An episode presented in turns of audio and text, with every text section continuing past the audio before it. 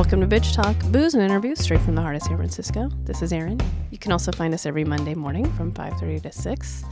Uh, I got to speak with a returning guest of the show uh, today.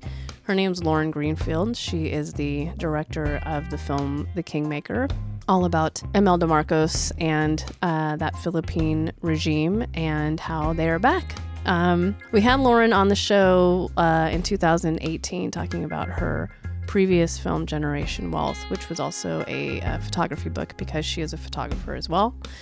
And um, just really lovely to have her back. She remembered me. Um, my teammates weren't there, which was super sad, um, but she remembered them too. And she was happy to be back on Bitch Talk. This film will be out in theaters, but also on Showtime. So please look for it. It is um, very eye opening what is happening in the Filipino government and to the people of the Philippines. And um, we also have a subject of the film. His name is Andy Bautista. You'll hear from him towards the end of this interview. So uh, please relax and settle in and uh, enjoy the interview.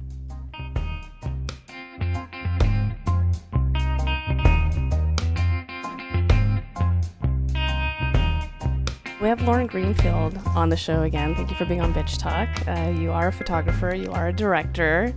Uh, you brought us Generation Wealth last year. We interviewed you for that. I just listened to it again. Um, we had a good time with you, especially talking about your sons. Um, this time you're bringing us The Kingmaker. And wow, that's all I'm going to say for now, Lauren. Um, how did this story get into your hands? Yeah, the story. Long story long. it kind of started it kind of grew in a way out of my work looking at wealth that you saw in generation wealth mm-hmm. um, imelda marcos had long been a kind of iconic reference in thinking about wealth but i'd never had the chance to meet her and i read an article by a journalist named william miller about an island of animals that she created in the 70s that I had never heard of before, where she depopulated an island in the South China Sea of its indigenous population and brought in more than 100 African animals on a boat, a kind of Noah's Ark. And cut to 1986, they get thrown into exile, thrown out of the country, accused of stealing 5 to 10 billion dollars after 20 plus year dictatorship. And the animals are left there to fend for themselves. There's a very loving caretaker, but no resources, no vets, no anything. So that was kind of my origin for the story. I thought, of course, we know about the shoes, but here's this ultimate extravagance that involves animals and human rights and a way to kind of really look at the long term consequences of wealth and power and these decisions that are kind of ultimately uh, um, that are impulsively made from the seat of power. Yeah. Um, and I thought it would also be a survivor story for Imelda that here she was 85 at the time and how did she rehabilitate herself? How did she manage to get back to the philippines after being thrown out and then become a congresswoman? So that was kind of my starting point. I i, I thought it was mostly going to be looking at history mm-hmm. and you know maybe a little bit of, of of of the survival question in the present day but what happened was the present just came rushing in with uh, election and a, and it became a political story about money and power and basically Imelda decides to run her son for vice president. Mm. And in the beginning when I started he hadn't declared yet but even once he declared nobody thought he had a chance of getting any traction. Mm-hmm. And the story just completely changed when he did get traction. He became the front runner and it became a comeback story and more darkly, a look at the return of authoritarian regimes and what happens when we don't remember history. Mm-hmm. Were you surprised by the access that you got to Imelda and her son Bong Bong during this filming? I mean, I was grateful for the access. I always want more. and I tried. Um, I think, you know, they they gave me really incredible access um, for politicians. And I think the thing that was amazing about Imelda is her candor and how she just kind of drops revelations all the time. And on the other hand, she is very conscious of cameras and press and has lines that she repeats over and over again. And how do you get beyond that? In the beginning, I thought it might be a redemption story and she would kind of discover something along the way. I was hoping for that. I was hoping for it really too. waiting for it. Waiting you know, you don't want to have uh anti-hero at the at the beginning, but what happened I think is that she leaned into the story and eventually the country went with her. Mm-hmm. And so while there was really no character development from her except for that she just kind of gained strength, I think in the process. Um the country changed and and our world changed too Mm-hmm. and even the well the election of Duterte and then the election of Trump I think really changed the story that I saw and the story that I wanted to tell. Yeah, and it was interesting. She never really changed through the whole process. Same I know. outfits, You same know, I th- everything. I think it's like for me it's a it's a lesson about listening while you're making a documentary film because sometimes it's like very um like Buddhist or something. Like sometimes you're always fighting against what you're getting. I want it to be this, I want it to be that, I wanted to have this discovery, I wanted to have this redemption. But what I realized were the things that I thought might not be working, like her not having any character development, really turned out to be the reveal about her character. Mm-hmm. That she was leaning into her story. She wasn't going to apologize. She was sticking with her story and she was going to get everybody to go with her. And, you know, when we see that scene in the school where the children are not remembering history. Correct. Yeah. And they're echoing the the lines that she's been telling. Yep. It's a chilling revelation of her power of rewriting history. yeah. Um, what were some of the moments that you were most surprised by during filming? Oh, there were so many surprises. Um, I was surprised and thrilled when I got to shoot her shoe closet. I was surprised. So um, I interviewed the head of the Commission of Good Government, the Presidential Commission of Good Government, which was created after um, the revolution, after Cory Aquino became president, to go after the ill-gotten wealth of the Marcos. They stole five to ten billion dollars, and um, when I thought it was going to be an interview with the head of it, Andy Bautista, just about the past. But what happened was while we were filming during 2000, uh, when we were filming, um, they did a raid on all of her houses and apartments looking for paintings.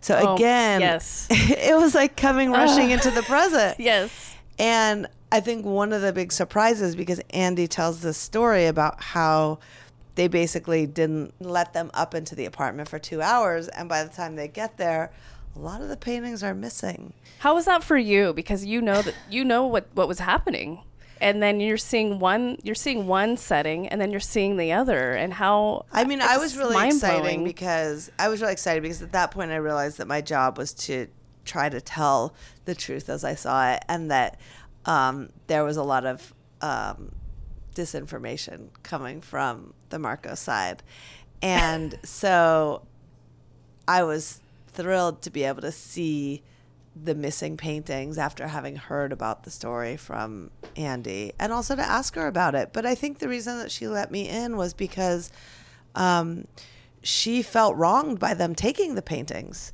You know, she felt like Andy said that the the things were hers, that they were theirs, that even if they came from Philippine treasury funds, that because they were the leaders, they were theirs. And so um, you know, similarly, I think the, the one of the biggest surprises was when she invited me into this room in her ancestral home, which she called the gymnasium, where there was displayed all of the court documents mm-hmm. from U.S. versus Marcos, Yeah. and it's each one has the name of a different bank or a building in New York, multi-million dollar buildings, or the Golden Buddha, which It's ridiculous. Yeah.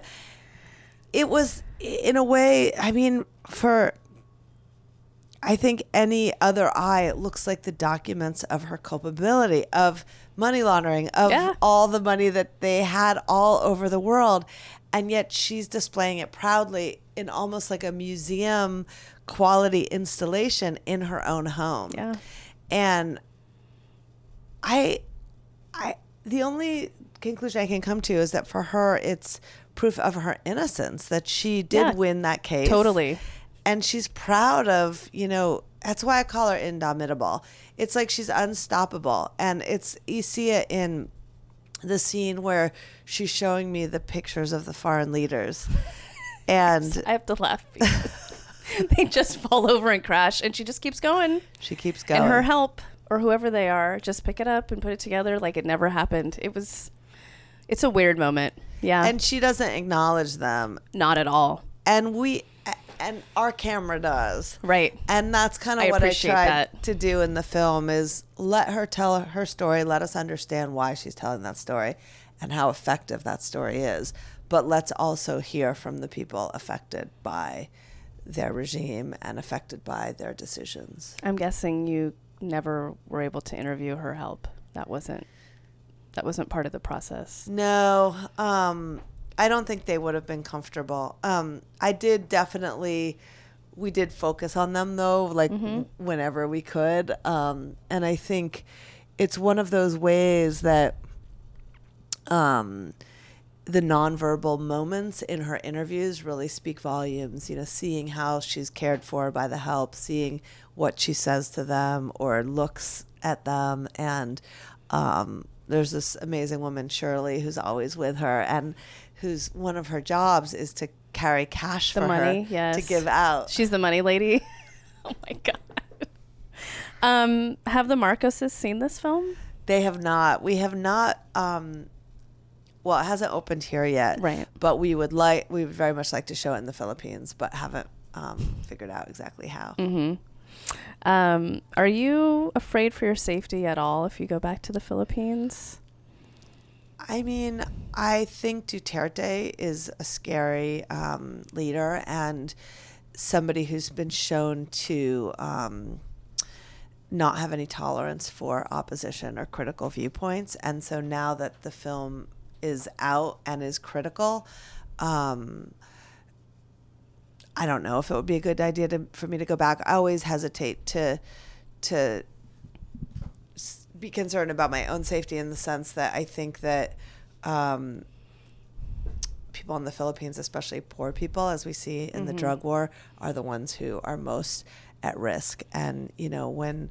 Um, and and when we were shooting, certainly we um, had a, we were shooting the street killings, but we also had some privileges being Western journalists. That said, um, Duterte has gone after journalists, and 13 journalists have been killed since he's been in office, and 85 attacked. And it's called the most dangerous peacetime country in Southeast Asia for journalists. So, um, but I worry really for the journalists that are there and working today, and um, and also for the people brave enough to speak out. Yeah. Um, will you be surprised when Bong Bong is president? Um, Because it feels like that it's just going to happen either way. I don't know. Um, I I will be surprised and I won't be surprised. It's like um, there's so many things that happen that seem like they would never happen, both in our country and in theirs, and um, and yet, you know, a lot of the kind of predict predictors go in that direction. The Supreme Court's getting loaded uh, for Duterte. Um, he certainly wants Bong Bong to be in there as vice presidency and not as vice president and not Leni Robredo, Right. who won the election. Um, time will tell. Yeah. Lauren Greenfield, thank you for this film. Thank you for your eye. Thank you for your investigative work. I, I really appreciate it. Thank you so much. course. Love being on your show. Oh, good, good. You're a bitch. Bitch so- talk. bitch talk.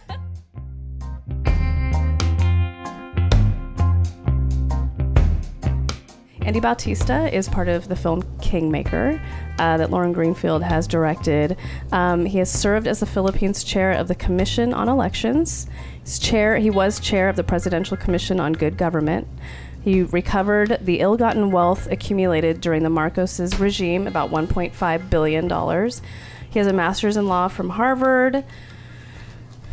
You could go on and on. Um, my question for you is because of your work getting back the money from the Marcoses um, that they used for their personal expenditures, uh, you have a target on your back. Can you talk through the evolution of your work to where you are now? Well, before I joined um, public service in the Philippines, I used to work actually in in New York as a lawyer. I worked uh, with a Wall Street firm, White and Case, and then uh, I was in New York for five years. Moved to Hong Kong, became a partner, uh, then moved to a British law firm. So I've always been in the private sector. I was appointed to the Commission on Good Government in 2010. At that time, the agency was already 25 years old. So, just to place it in context, it was created in 1986, Executive Order Number One, and its main objective is to recover and remit back to the National Treasury the ill gotten wealth of the Marcoses. I'd like to think we did well, and yes, uh, about well. 1.5 billion out of the 4 billion dollars that were um, recovered.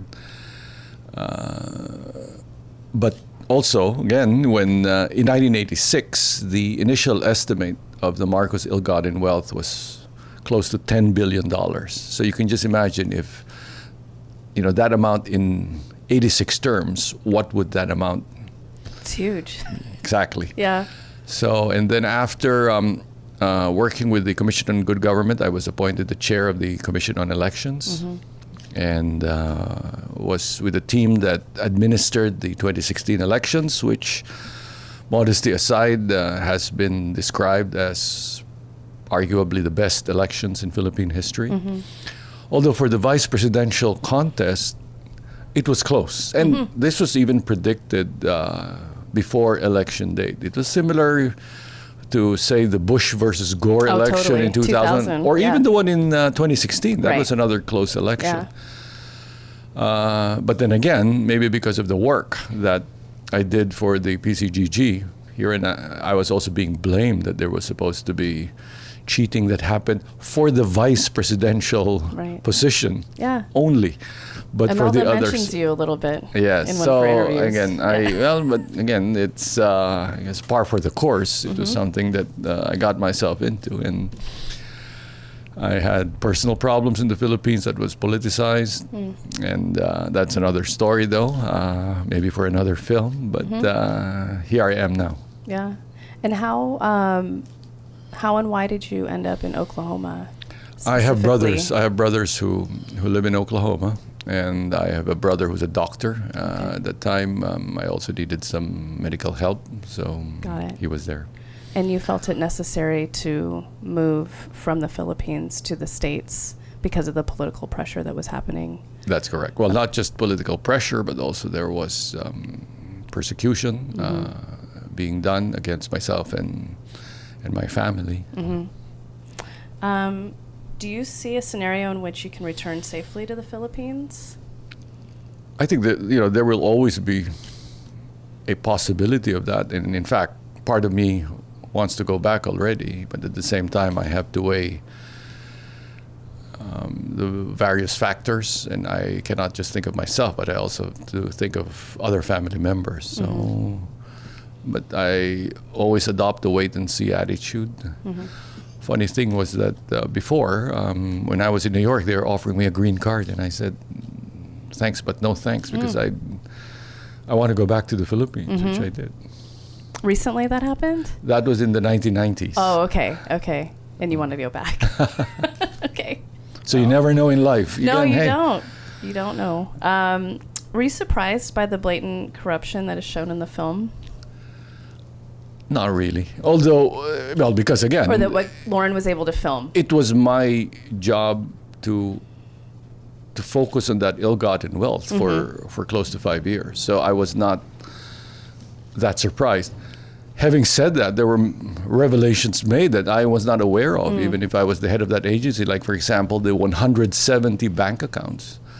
That was the first time I heard that, and I we did not have evidence, uh, you know, in that regard. And the other thing, though, is that um, I think that there should have been more focus on, you know, as opposed to the shoes, because Imelda Marcos has always been branded as the shoe queen. But when you think about Yeah. it, again, there are more substantial assets that were purchased. The buildings. Buildings, no paintings, Right. the jewelry, Right. you know, that the paintings, there are there were over 300 in our list, and 160 remain missing. And I think in the film it was captured that one of that 160 is just a Picasso, just a Michelangelo, Yeah. things like that.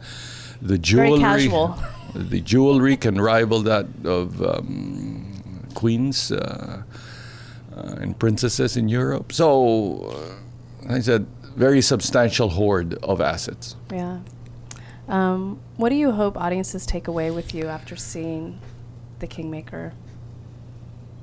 Well, I think we really have to think about certain statements that uh, Mrs. Marcos made, and it's a, in a way, counterintuitive when she says that perception is real and the truth is not. In fact, if you look at the Showtime documentary mantra, they say, truth is more powerful than fiction. But essentially, what she's saying is that that's not true. Right, the opposite. It's the opposite. Right. Okay? And then the other famous line she made was towards the end of the film when she said that the past is the past. You should forget the past. In fact, it doesn't exist. Mm-hmm. Which is, again, goes against this whole concept that, well, the past will always be part of us. We have to learn from the mistakes of the past. And that it will always be there. This is part of our history, and that's why, to me, this is well. It has been described as a as a dark fairy tale, and just like any fairy tale, though, I think we should try to uh, learn more about it and uh, try to figure out who's telling the truth.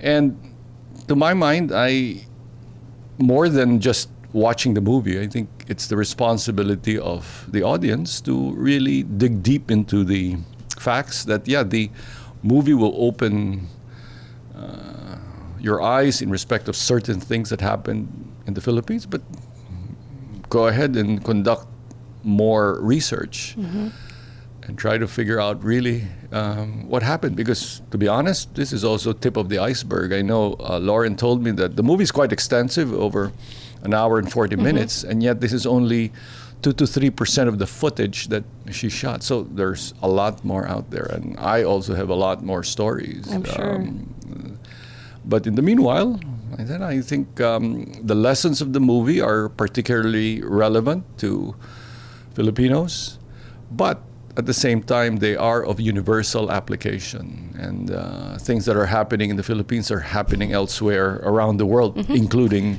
Yep. Here in the United States. Yeah. So, hey, it's a good uh, discourse that I think we should all participate in. And so people are encouraged to watch the movie. Yeah. Andy, thank you for opening up in this film. Thank you for your stories and for your honesty and for your truth. And I wish you all the best. Thank you.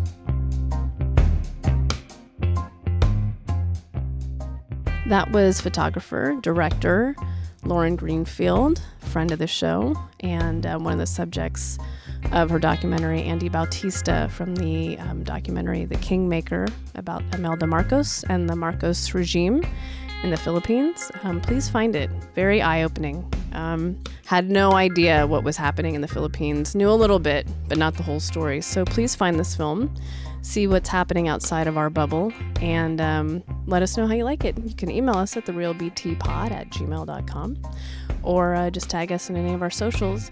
You can find those socials at bitchtalkpodcast.com. You can also find us streaming on BFF.fm every Monday from 5.30 to 6 a.m. We are powered by GoTo Productions. Bitch, please!